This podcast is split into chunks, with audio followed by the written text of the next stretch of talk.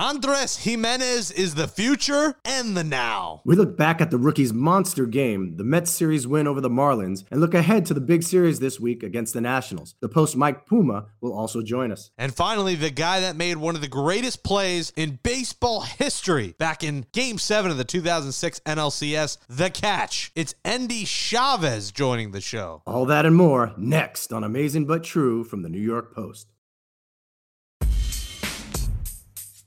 Queens, New York, Mets take the field. so amazing. Amazing but true. Orange and blue, so amazing. Here's the pitch. New York folks, It's out of here. we got you. And now, here they are, Brooklyn's own number 27, the FI double GIE, Nelson Figueroa. Astoria's finest, number 69. It's Jay Swizzy, Jake Brown. Welcome, welcome, welcome to Amazing But True, our New York Mets podcast from the New York Post. I'm Jake Brown alongside my co host, former Met Nelson Figueroa. Subscribe to the show on Apple Podcasts, Spotify, Stitcher, Google, or wherever you get your podcasts. Rate us five stars and write us a nice review. The post Mike Puma and the great Endy Chavez join the show today. And today's show is all about Andres Jimenez. He's at the Copa, Copa Cabana, stealing the bases, and that's all that matters. Sorry, we know I rapped last show. I won't sing this show, but I had to let that out. Love a good Copa Cabana reference. But Andres Jimenez, that's right. I get the pronunciation right. He's been amazing. Three for four, three runs scored. His second tremendous bunt single, just a demon on the base pass, steals a base. He's been aggressive on the base pass. He's been stealing base. He's been playing great defense. And Jimenez Figgy has to be the second baseman for this team moving forward. No more Brian Dozier. You know, Dozier, if he makes a spot start, fine. But Andres Jimenez has to be the second baseman. And when Robinson Cano comes back, probably on Friday, he's your DH. Plain and simple. This kid is electric in every sense of the word and has to be there and was a big reason the Mets took two out of three this weekend against the Marlins. Yeah, he's been absolutely impressive, and we've heard about him for years. Remember, he signed as a 16 year old with the Mets and five years in the minor leagues. He's 21 now. And he looks like he's been doing it for 10 years, like a major league vet. Has not been overmatched yet in an at bat. He seems to have a, plan of what he's trying to do up there. He's able to hit the ball the other way. He can play small ball. He can use his speed. The man has really been so impressive. The man, the boy has been so impressive to watch because he makes it look easy and effortless. It's a very big contrast to when Rosario first came up. We knew there was a lot of flash, that we knew that there was a lot of hype behind Rosario, and having Jose Reyes by his side, you know, as his hype man, really gave us this like, okay, this guy's got to be an all-star. And we haven't seen that yet. With Jimenez, it's just been a man who goes about his business and gets the job done. Every single time out there, you have quiet confidence that this guy is going to put a bat on the ball, hit the ball solidly. And if he gets on, you know he can steal a base. You know he can go first to third very easily. And quite honestly, he's the guy at the top of the lineup that you've missed or that type of speed to be at the top of the lineup. I've loved everything that I've seen from him, and I want to see a lot more. Is there a chance that you drop Jeff McNeil? You know, Jeff McNeil has been showing a lot of frustrations. He hasn't been necessarily hitting poorly because he's still hitting 289, but do you potentially move Jimenez up to the two spot and drop McNeil in the order here? Or do you keep it how it is? Or do you keep Jimenez nine and kind of have that back to back leadoff type of hitter with him and then Nimmo? I think if you have that situation right now, they're putting him at nine and it takes the pressure off him, right, to be uh, that guy at the top of the lineup to do it. Um, McNeil, he's got to be there in the two hole still. His at bats, they've not been the greatest. They've not been the typical McNeil. I've seen him strike out, swing and miss. But for me, it's been more of his body language, his body language on every single swing. If he swings and fouls off a ball, it's like, oh my God, I missed another opportunity. And then it, he takes a pitch and it's just on the black, and it's like, oh my God, they're calling those two. And then it's just a woe is me type body language that I'm not used to seeing from him. I don't mind when he gets mad when he makes an out, but the guy has hit some balls on the nose and they've made some great plays against him. And you're going to be frustrated. It's major leagues. They're going to start shifting you more than ever. They're going to know how to pitch you. So you have to find a way to make the adjustment adjustments. And for him, the adjustment really has to be not missing those pitches that he can get the barrel to and fouling them back and frustrating himself more than anything else. I think he's going to be fine there in the two spot. I like, again, Jimenez down at the bottom. I, I want to see more of him, but I, I love to see him play not just second base, he can spell Rosario Day at shortstop. He can play third base as well, and you can move JD Davis around as well. So there's a lot of more options and a lot more flexibility than we even thought before because we were surprised that he even made the team. We were wondering why was this guy on the team. Now you look at him and you're like, listen, this kid has to play and if it's not to start the game, he's got to get in the game somehow because he can uh,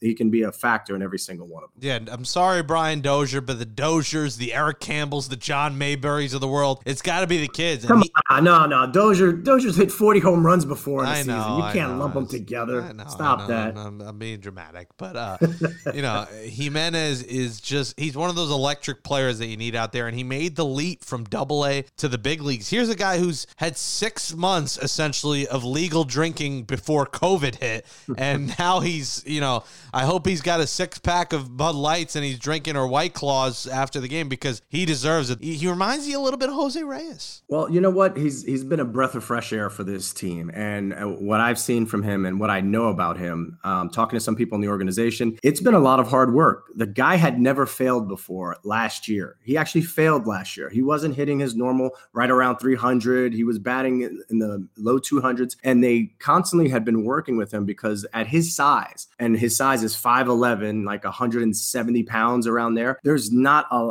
he doesn't have that build that's going to say, hey, a lot of power in his swing.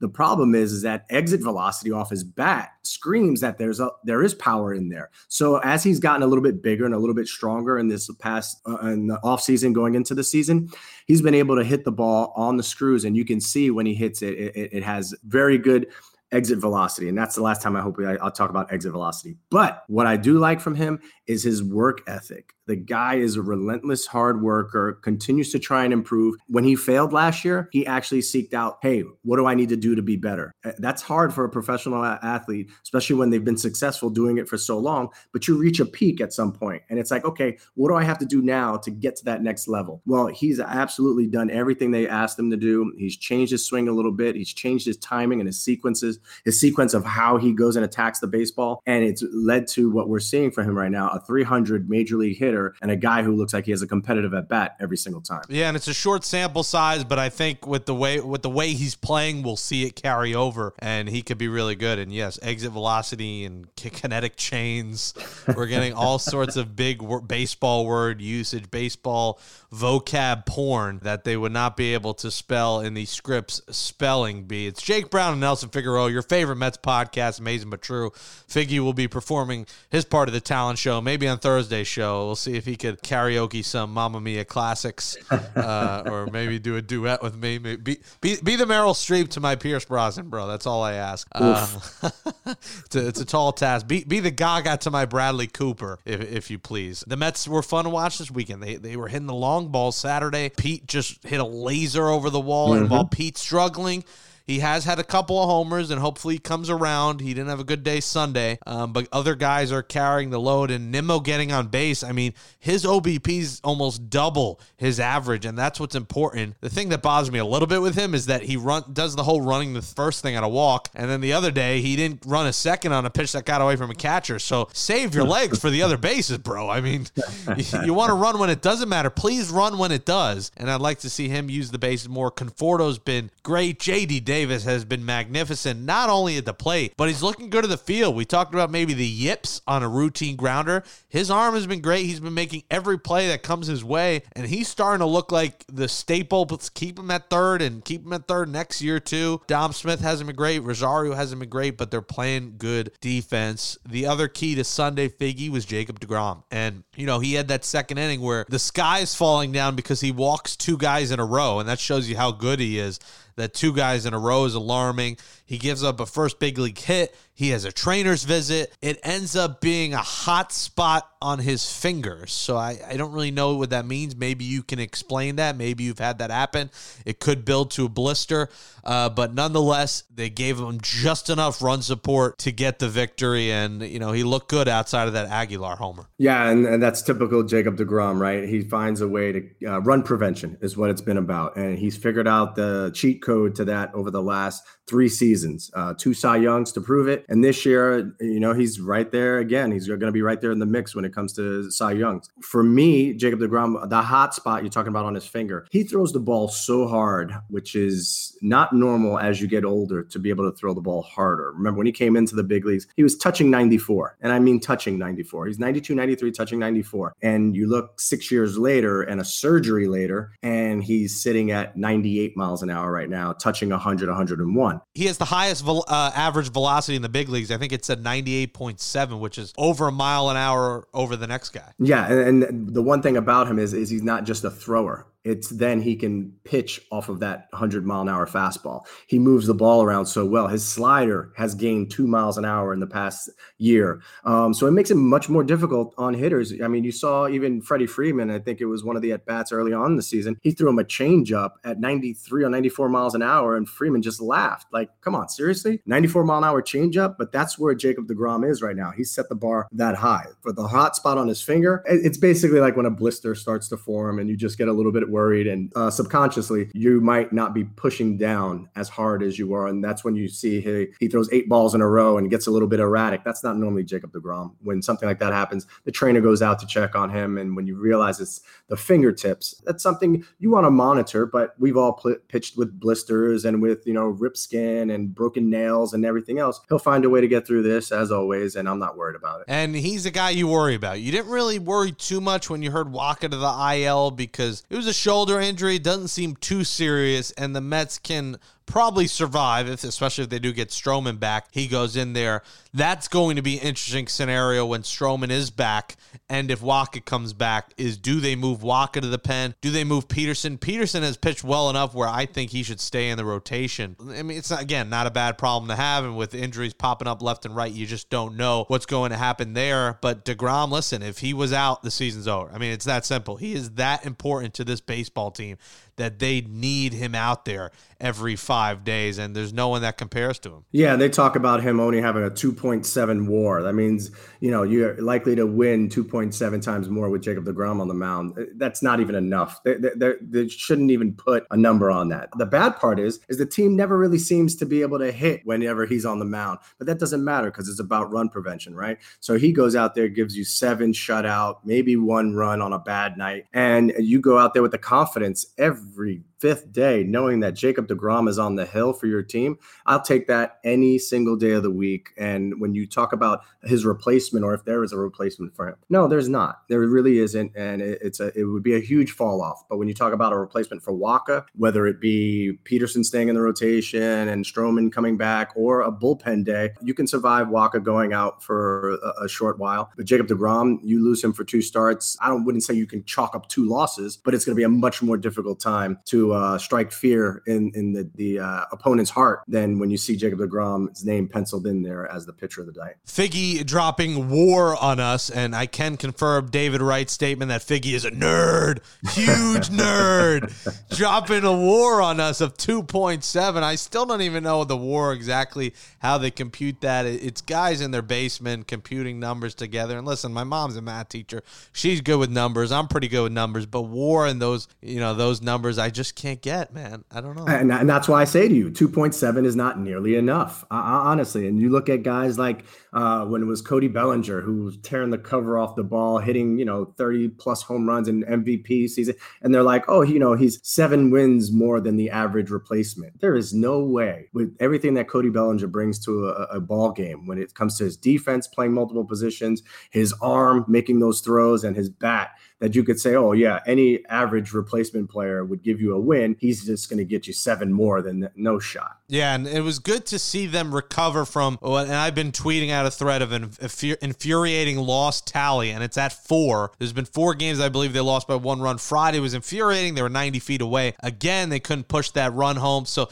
it's at four. Those games turn around, and we're looking at a team over 500. But nonetheless, the Mets are seven and nine. Figgy heading into a big four game set this week against the Nationals. Uh, it'll be 7 7 7 and Thursday at 1. We'll come at you after the game Thursday. So Thursday's show will be later than usual. I uh, want to give it some more shelf life and we'll preview the Phillies weekend uh, series. But Matz Porcello to be determined, and Peterson. You like them going with the bullpen game. Um, and one of those guys in the bullpen, Jared Hughes, has been awesome. It's less alarming now, especially if they do get Brad Brach back and with Gsellman back and pitching a good inning, to go with the bullpen game because they have a couple of big leaguers, and you don't have to say, all right, we're going to throw Paul Sewald and the Tyler Bashlors of the world out there. You, I know I always mention Paul Sewald in some negative way on every episode. I'm sorry to Paul Sewald's family if they're listening to this, and Daniel Zamora, it, you know, those guys of the world. But now they have reliable guys that Wednesday, for, you know, looks like probably one spot start, you have to go, maybe two. You're, you're a little less worried. Well, you also have Franklin Kilome, who Kilome can uh, also throw. He went four innings last time. He can go out there and give you three.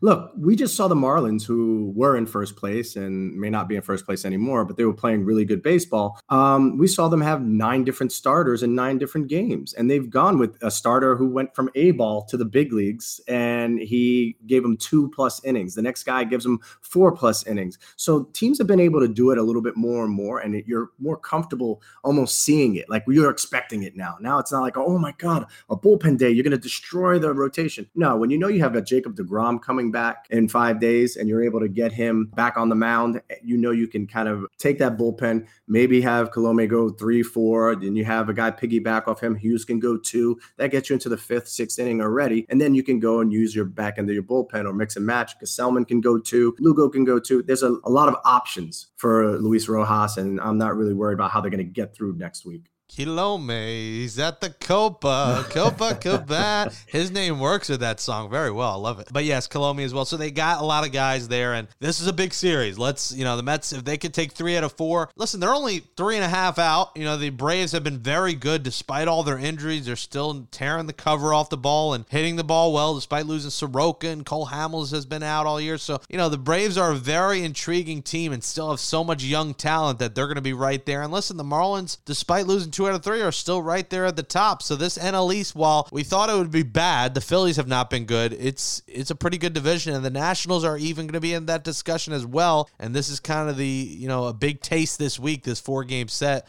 for what the Mets are going to have to face. Yeah, I'm looking at this for as far as AC right after Cespedes. Uh, I, I, feel like the lineup to me has changed. Uh, the feeling has changed. Uh, the way that these guys are swinging the bat, the at bats have changed. The process has changed. Pete Alonso was early on, he was striking out, swinging for the fences, trying to pull everything. We're seeing him, you know, hit that hard base hit to right field with two strikes. That's the kind of approach that gave him success last year. And I don't need to see him swing for the downs all the time. I would love to see him not miss a pitch that he used to hit into the seats. Of course, I think that's going to come. But I think uh, seeing him have a good eye, seeing these guys getting on base more, I just need to see that big hit to kind of blow games open, to give you a chance to breathe a little bit. Every time we think, okay, base is loaded, nobody out, they're going to score three or four. They wind up scoring only one, and you're left going, God, they just need that one hit. And they've got guys now that are putting together some good at bats. And still, you haven't had guys click on all cylinders yet. We have not seen Wilson, the best of Wilson Ramos. We have not seen guys, especially at the bottom of that lineup. Rosario's been hot and then cold. Once we see these guys continuing the approach that they've had over this past week, AC after Cespedes,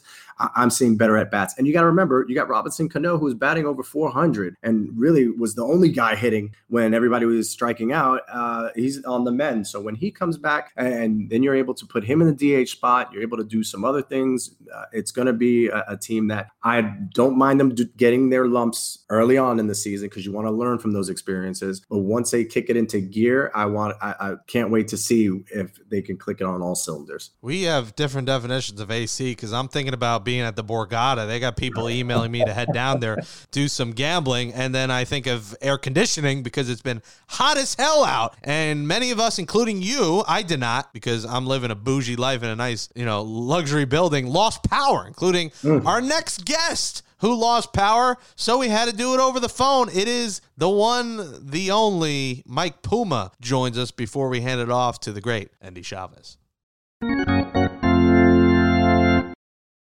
And joining us now is New York Mets beat writer for the New York Post, Mike Puma. You can follow him on Twitter at nypost underscore Mets and read his stories in the Post and at nypost.com. He has lost power, but after the storm, days later, who knows when these uh, power outages come. But uh, he joins us by phone now. He was at Citi Field over this weekend and the Mets series win, two out of three. Puma, welcome back to the show. Andres Jimenez, Jimenez, I should say, is the man of the hour. And you got to think he has to be in the lineup every day when Robinson Cano ba- is back, and Cano might have to fill the shoes of DH for Cespedes now. Yeah, there's there's, there's definitely uh, going to be some juggling, I would think here. You know, whether Jimenez is playing second base uh, and maybe you get him in at shortstop one day a week and third base one day a week, and but yeah, I I, I would think we're going to see some Cano at DH also because you want to try and keep Cano's legs healthy too. That's as much a function of you've got to keep Cano on the field when he gets back. But Jimenez has uh, earned some playing time here, and he, he's really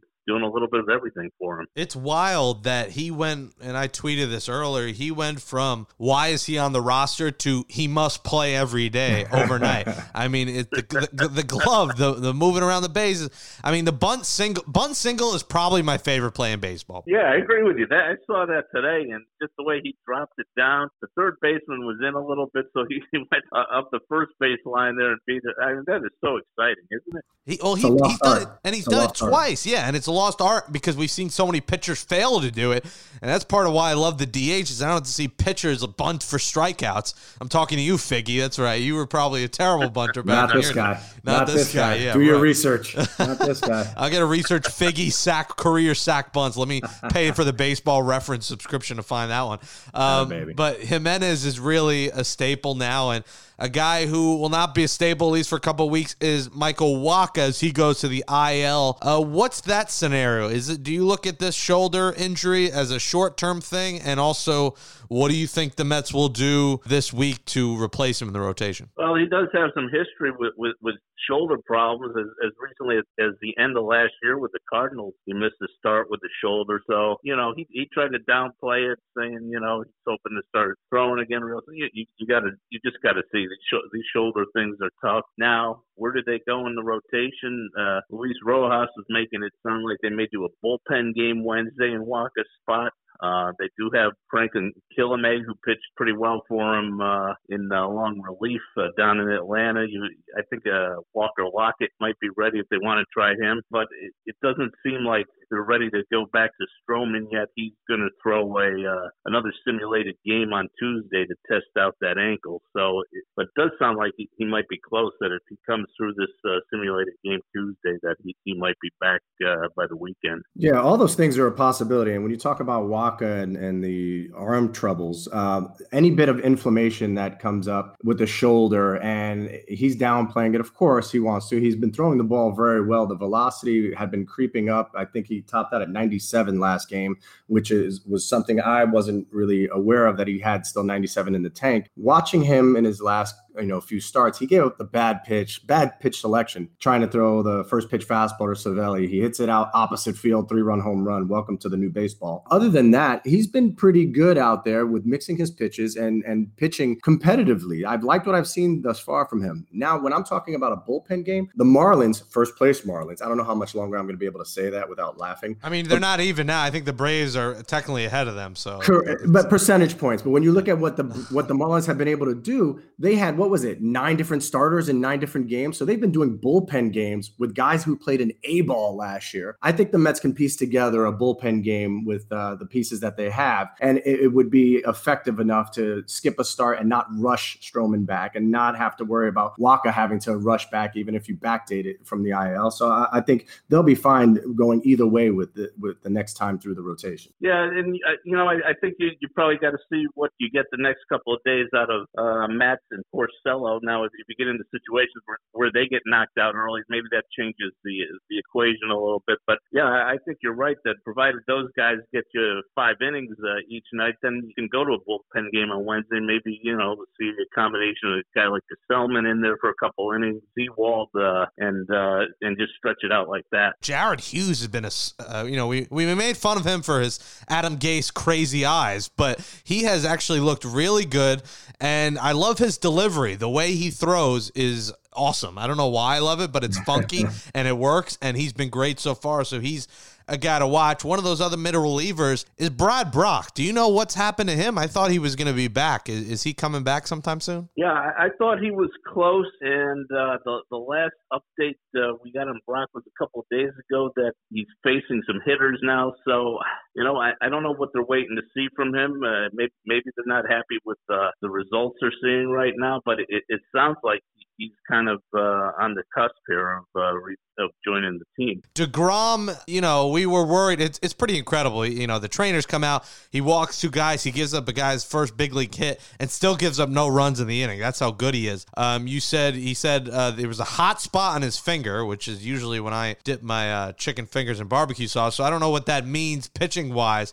Uh, maybe the start of a blister. Are you worried, but or are you not worried with Degrom? Well, uh, he, he's dealt with this in the past. You know, it, it's something that pops up with him from time to time, and he was he was dealing with it a little bit in Atlanta in his previous start. So I, I don't think it's a big deal right now. Uh, you know, it's something they'll, they'll certainly watch. But you know what? The the way he uh, rebounded after that second inning, and he was he came pretty darn close to getting through the fifth without giving up any runs. Then uh, Aguilar hit that home run there, but uh, I, I, thought it was a pretty gutty performance today by Degrom. Well, Mike Puma, you have a hot spot on your finger, and it's on the keyboard as you write away at the New York Post, and you can read his stories in the Post and at nypost.com. Follow him on Twitter at nypost underscore Mets. Puma, glad uh, you could join us, and hope you get your power back. And uh, we'll talk to you next week. All right, guys, take care. And joining us now is a guy known for the catch in 2006, but more importantly, he had 13 years in the big leagues. He's a Venezuelan god playing 19 seasons in the Venezuelan Professional Baseball League, all with Navegantes de la Magallanes. I, I did my best with the pronunciation there. Uh, and he was the coach for the Brooklyn Cyclones, who won the championship last year. Three seasons with the Mets, and part of that 2006 season, he had a career high 306 batting average in 133 games. It ended sadly in losing fashion, but that catch over the wall in that double play in game seven to get Jim Edmonds at first and Rob Scott Rolen of a home run will be remembered forever in Mets lore. He also, Figgy, has a birthday two da- days after mine. Aquarius gang, shout out February 7th. I'm February 5th. It is Endy Chavez joining Amazing But True. Endy, welcome to the show. I know you're fresh out the pool. How are you, man?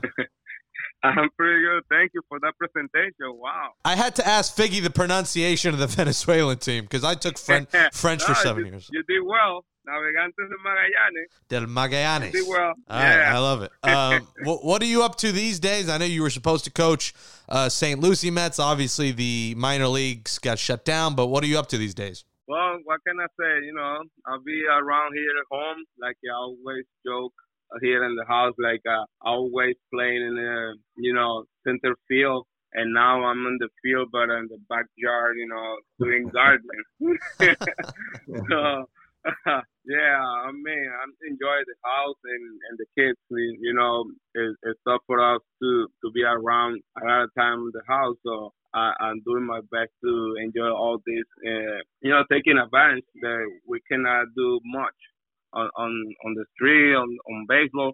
You know, minor league is, is over, so not not gonna be a season in the minor league. So I, I have to wait and, and and wait for the next season. and you're just you bleed baseball. You live and die baseball. To you know, you you kept playing and you kept playing the minors, the the Bluefish, the Somerset Patriots, Venezuela for almost two decades. Are, are you gonna? You hope to be back coaching again next year? Yeah, yeah, that, that's my goal. You know, keep uh, working as a coach and um, you know try to help the, the the young talent. You know, to make it to the majors. Like uh, my first year was last year, and I was in Brooklyn. Uh, and and I had a wonderful experience, and we had a lot of fun because uh, we had a good team, and we make it all the way through the championship, and we won it all. So I was, you know, pushing those guys, you know, to the end, and we had pretty good year. And for for my surprise, well, we won the championship on my first year as a coach. It's a good start. That's always a good start. Endy, we played together, and I remember this. This used to be one of the funniest things. We always talk about how the Yankees are across town. So the Yankees would have enter Sandman whenever Mariano would go out. Well, Endy was the defensive replacement always in that ninth inning. So he wanted to have Sandman playing when he went out to play defense. I used to warm up the outfielders and we played catch together, and he'd have me cracking up because he goes, uh, Why can't I get a song? I'm, I'm the guy who closes the games on defense here for the Mets. he, he's one of the he's one of those guys that you have on a ball club that it's yes he can keep things light he brings so much to the table both on the field and in the clubhouse and at the same time there's nobody you rather see when you're a pitcher and you give up that fly ball in the gap and you see Endy going to track it down he's the guy that you want to make sure you have out there later on in that ball game yeah, thanks for the confidence. See, I know, I know. When you was pitching, I say you el hombre de goma, el brazo de goma. I, I don't even see Figgy putting ice in his arm. I mean, and he can throw 15 innings like nothing. I'm like, that that's not right, you know. It's something this guy has to have to be that way. I enjoy a lot, you know, playing with you here in the Mets, and and it was fun. We had pretty good fun year too there. Absolutely. So for Jake, brazo de goma means rubber arm. So I had I had a rubber arm. I was a guy who could pitch in any Brazo role. de what? What is it? Brazo de goma. Brazo de Groma. All right, I'm learning. Yeah. Oh, oh, that's right. We're, we're, we're bilingual on this show. Don't worry, we'll teach them. All right, good. And this is like the Jose Reyes Spanish Academy here. I love it. Professor Reyes. Oh, eh, see. Andy, of course, talk to us about uh, your favorite team playing with in the major leagues. Which team would that be? Well, I had fun, you know, a few teams, but I mean, if you had to pick, I had to pick up. Uh, I was the Mets and Texas Rangers. I had pretty good experience playing on, on those teams. Andy, can you take us back to the catch? I'm sure you've talked about it plenty of times, but you're out there in left field. You watched that catch over and over, man, and you, you know, you kind of scooped it. It was like an ice cream scoop. It looked like it was going to go out. You climbed the eight feet, eight foot wall, and then you have the awareness to throw it to the uh, uh, the uh, pickoff man, uh, throw to Jose Valentin, and then he throws him out for the double play. Can you take us through that play? What you were thinking? Your backtrack? Did you know you were going to catch that when you caught it? Were you surprised? Kind of take us through that play a little bit. Well, to start from the beginning, you know, the situation was, uh, you know, tie game. Edmond uh, got like uh, a walk, and then we got an out. So it was one out, and it's Scott Rollins coming to the play. And, you know, Willie went to the mound and see if he bring the righty or keep Oliver in there. When finally Oliver keeps pitching, I'm like, you know what? Scott Rollins had, you know, pretty good serious pop. So I'm like, I'm not gonna get few step back and um, you know, be ready if he hit the ball in the gap or on the line so I can attack the ball quickly to throw it into, you know, if we can get Edmond a home play. And I think that was it because when I stepped back and I know they challenged uh, Rollins in. So I was ready all the way. And the first pitch, he just hit it right where I was. And as soon as I saw the hit, I knew the ball was in the fence or was gone. So uh, on my mind, I just I had to spring the faster I can to trying to get first to the wall, then the ball.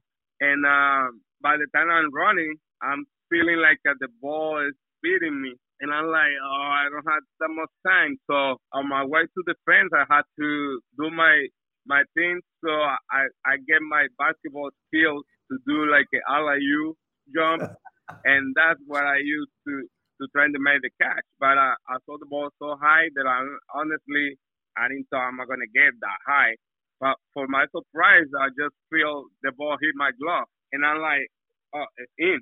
So I didn't have that kind of power to grip my glove to bring it in. And when I pull it in, I I thought I threw the ball in the air. So I was looking in the air. I can't see it. So when I saw my glove, it was right in the end of my glove, and I'm like, oh, it's here. So I just elevate my eyes to the infield and look for Edmond where he was. When I saw him stopping like a round shortstop, I'm like, oh, he better get back quick because I'm going in. So that's what happened. I threw, uh, I saw Reyes waving at me like, uh, give me, give me the ball. And I'm like, no, Ray, I got good arm you so close, and and I don't like the infield make the long throw. I do it. So I throw the ball to Valentin, and Valentin double off. Listen, you just were talking about that story, and I got goosebumps as you were saying it. One of the things in that play, you said, used your basketball skills to get up. I was telling Jake before we came on, your silhouette of you making that jumping catch and your leg spread is my second favorite one, only behind Michael Jordan's Air Jordan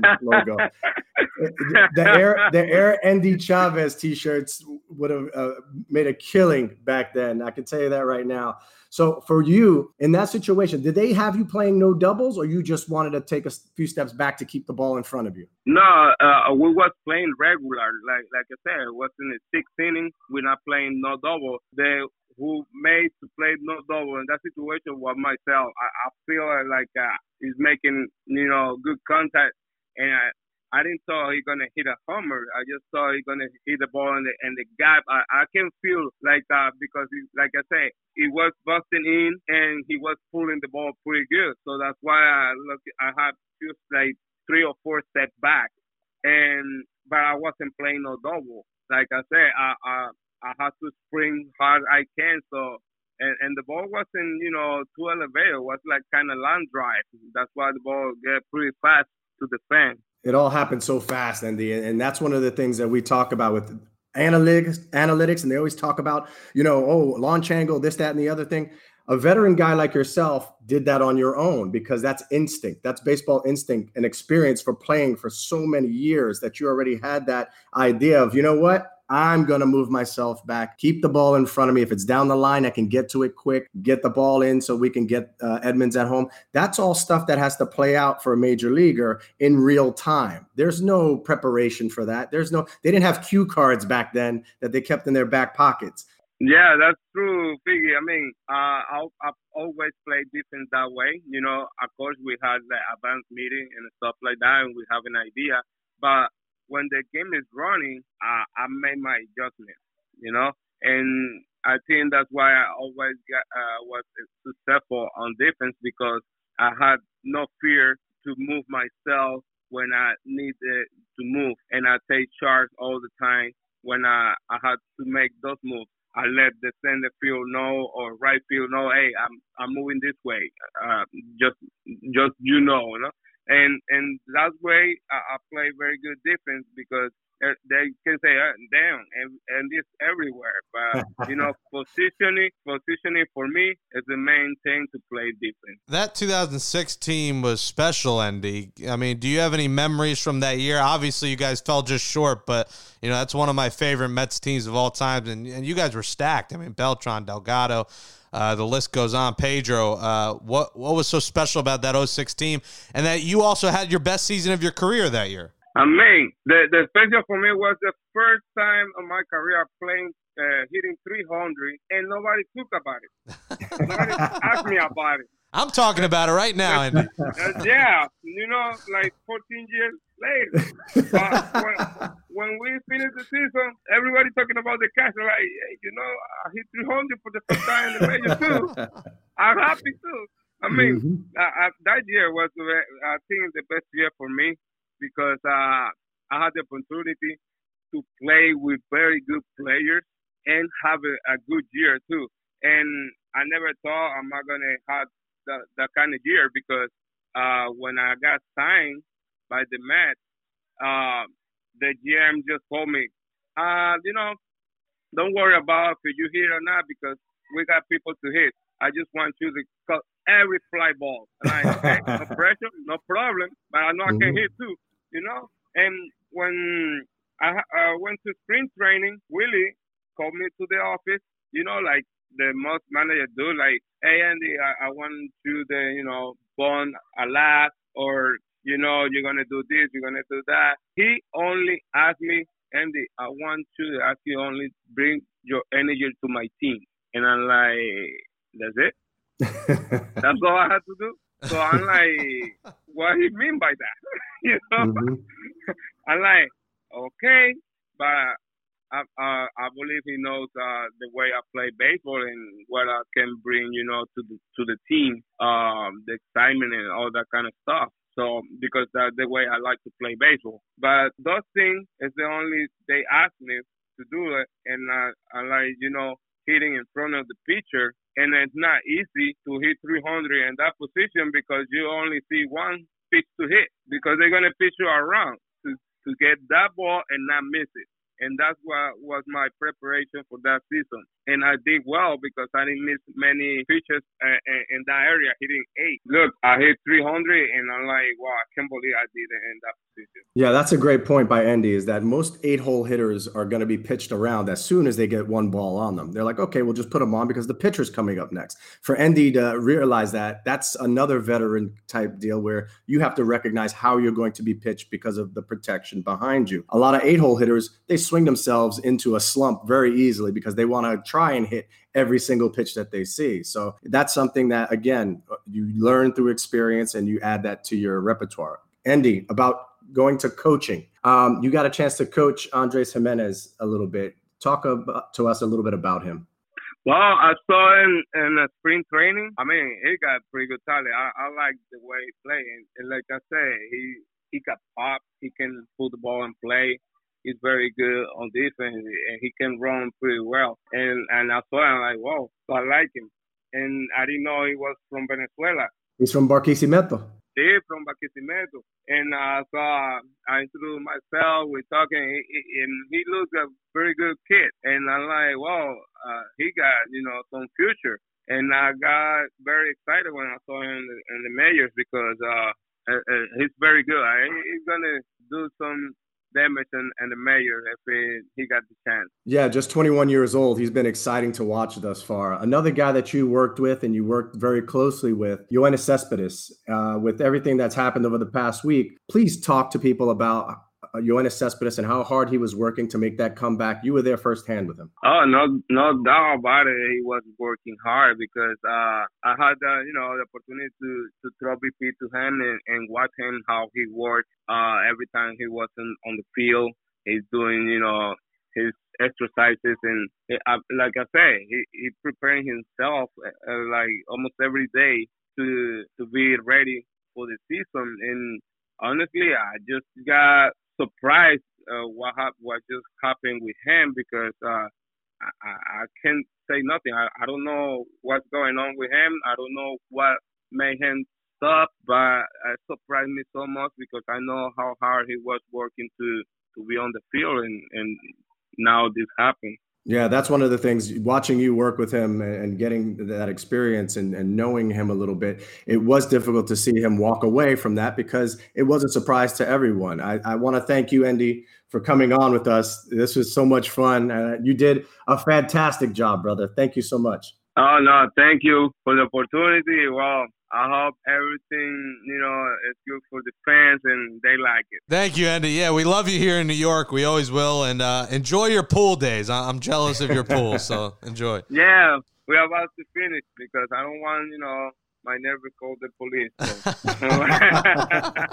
so. Take care, Andy. All right, Andy. Take care, You man. know, you know how we are Latino with the music and all that kind of stuff. Oh, yeah. Oh, yeah. They don't play in Jersey. They don't play in Jersey. All right, Yeah. Papi. Love you. All right, man. Bye.